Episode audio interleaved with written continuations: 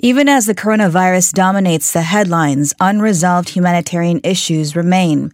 And time is no friend to many families divided by the Korean War seven decades ago. Some 20 rounds of reunions have been held since 2000, with the last one being in August of 2018. Still, many are in line awaiting their chance to see for a moment their long lost kin. Among people of Korean descent excluded from this rare lottery are Korean Americans. Because of their citizenship, as it stands now, they're unable to take part.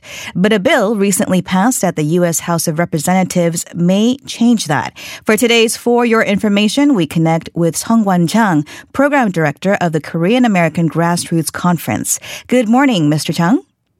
Good morning. How you doing? Good to have you on the line. So, around 3,400 South Koreans uh, divided family members are registered in the Unification Ministry's information system.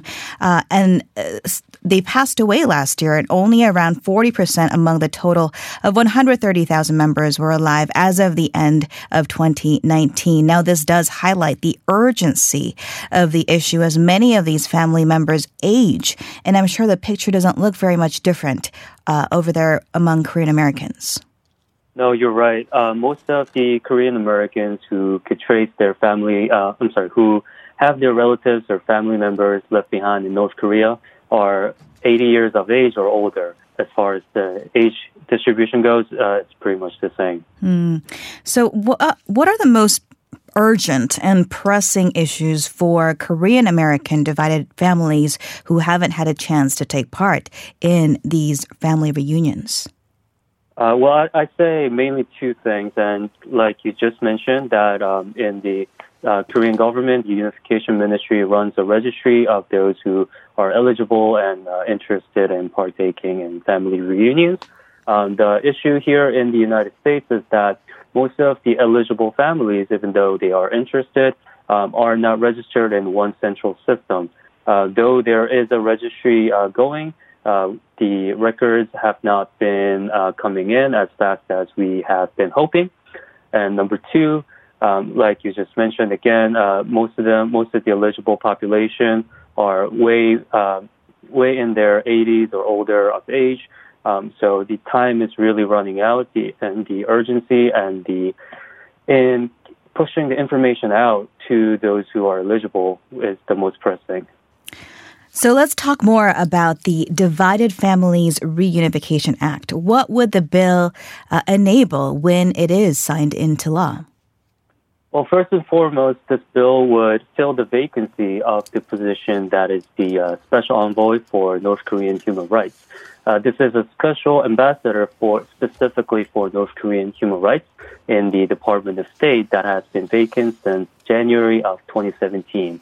So once this position is filled, uh, the bill directs the State Department to consult with Korean Americans and the South Korean government to one um, uh, take the temperature on the needs of such family reunions, and number two, report to Congress uh, possible options to host such reunions, whether in person or uh, via video.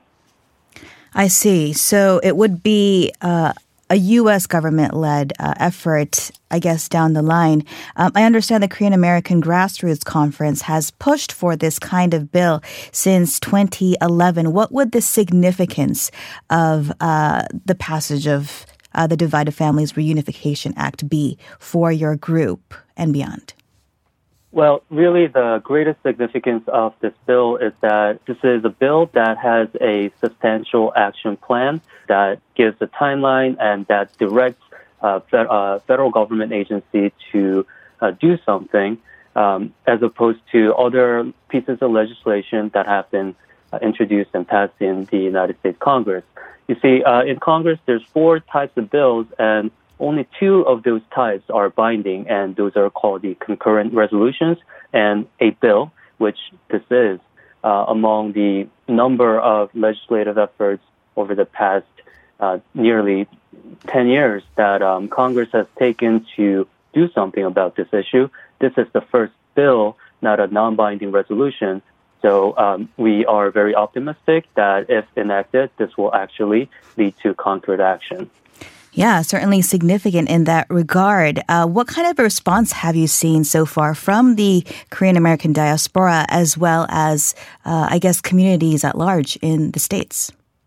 You know, as much as I wish uh, I had something exciting to respond to that question, hmm. Uh, anything that has to do with U.S. Korea relations, or rather any engagement or policy towards North Korea, I think the optimism always comes with caution.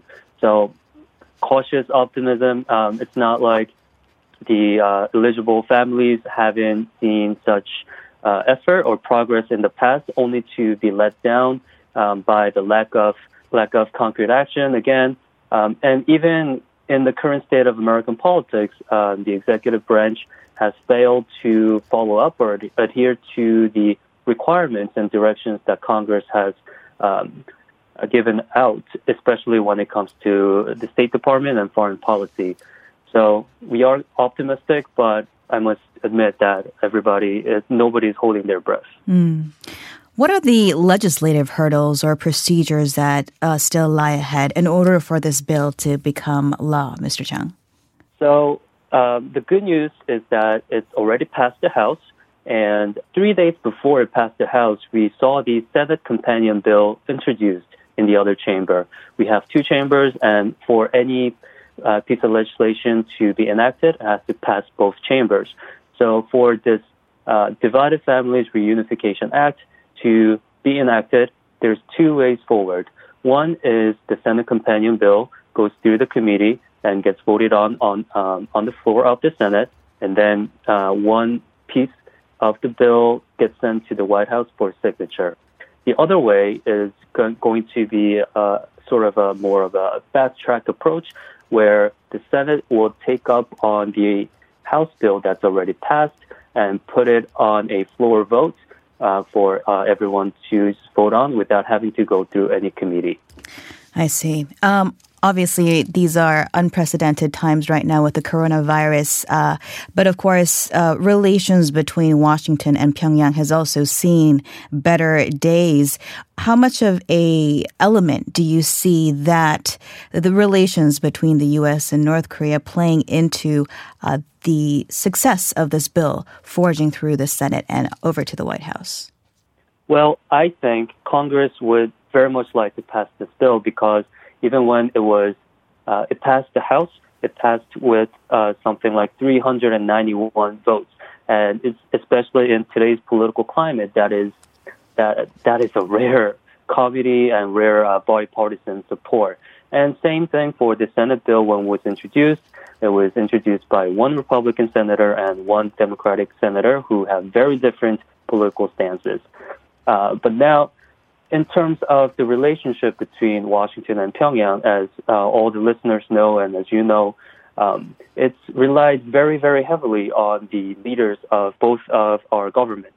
Uh, I feel like it relies heavily upon the personal relationship between President Trump and Chairman Kim Jong Un. Um, so, what happens after that, or rather after this bill be, uh, becomes enacted, um, is totally uncharted territory that I could not even predict. Mm, important points indeed. Before we go, uh, could you tell us a little bit about this separate resolution uh, supporting inter Korean family reunions the House recently passed? Um, in the evening that the Divided Families Reunification Act passed the House, uh, at the same time, um, the resol- House resolution that encourages reunions of divided fam- uh, Korean American families also passed. And I think you're referring to that bill, uh, which, uh, or rather, resolution, which uh, really has been the uh, go-to method of the United States House of Representatives since 2014 to signal um, the humanitarian needs uh, for this and really the need to include humanitarian measures in our policy towards North Korea. I, I would say, in terms of substance, it is pretty much the same as the Divided Families Reunification Act, but I think it's just another testament to how wide the support behind this measure is and how bipartisan the support is. Well, we certainly applaud you for your efforts and also the team that is supporting you as well, uh, and wish you all the best as well as the separated families in the States. Thank you very much, and thank you for having me on. That was Hong Guan-chang, Program Director of the Korean American Grassroots Conference. Now, if you have any opinions on the topics we're discussing on the show today, please do send us an email, koreafactual at gmail.com. You can also send us a comment on our Instagram account at Korea Factual. Coming up next is The Continuum, where we try to understand current events by looking to the past. We'll be right back after this.